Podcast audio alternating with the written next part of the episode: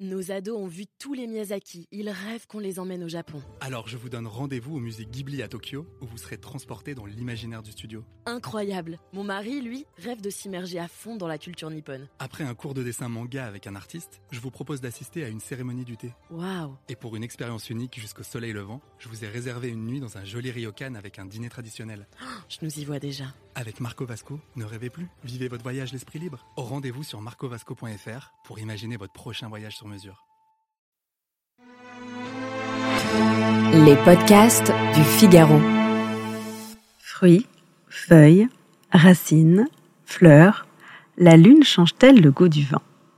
Sous des abords on ne peut plus poétiques, cette innocente question révèle à quel point le sujet fait débat au sein du petit monde du vin. Bavardage mystique ou véracité scientifique, nous avons mené l'enquête.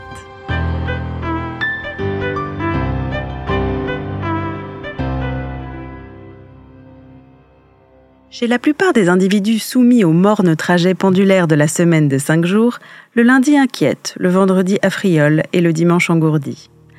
À plus large échelle, janvier laisse éclore un espoir de renouveau, mars l'impatience d'un redout qui n'en finit plus de ne jamais arriver, juin l'imminence d'un temps de pause, octobre le retour des laines et des pluies sans conséquence, décembre l'excitation des fêtes et l'angoisse palpable des repas en famille.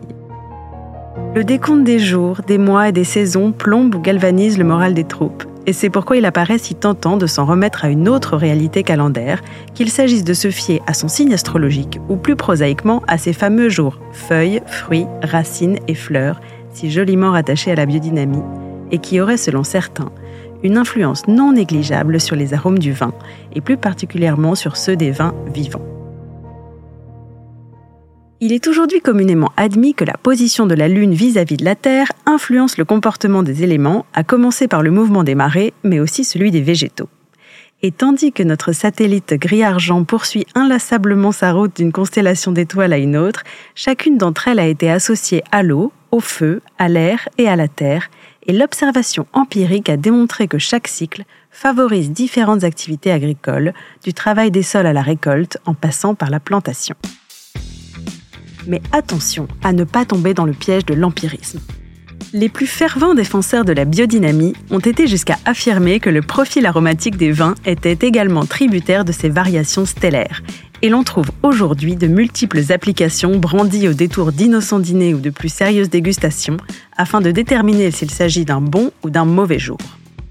Sans grande surprise, les jours fruits et fleurs sont accueillis dans la plus grande allégresse, tandis que les plus capricieux feuilles et racines sont rendus coupables de vins aux arômes anormalement terreux, végétaux et empreints d'amertume. Si l'idée paraît séduisante, il reste difficile de déterminer le moment où l'autosuggestion prend le pas sur la raison. Selon le scientifique Marc-André Sellos, le constat est sans appel. Il n'existe pas de littérature scientifique sur le sujet et nous sommes donc purement dans l'empirisme. Alors certes, la science n'explique pas tout, mais il est amusant de constater que ceux qui la remettent en cause lorsqu'il s'agit de vin paraissent un peu moins sûrs d'eux dès lors qu'on parle de technologie ou de moteur thermique. Alors oui, la Lune a une influence sur le monde végétal, mais elle n'est que l'un des milliers d'effets que perçoit la plante. Alors au risque de vous décevoir, et aussi poétique qu'elle puisse paraître, l'idée selon laquelle certains vins nous apparaissent tantôt plus éclatants, tantôt plus austères, ne semble hélas pas assez étayée pour que nous puissions confortablement nous en remettre au ciel.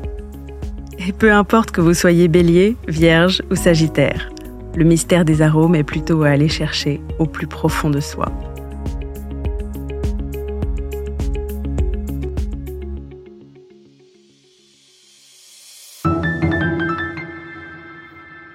Merci d'avoir écouté ce podcast. Je suis Alicia Doré, journaliste et responsable éditoriale du Figaro 20, et vous pouvez nous retrouver sur Figaro Radio, le site du Figaro et sur toutes vos plateformes d'écoute. À bientôt.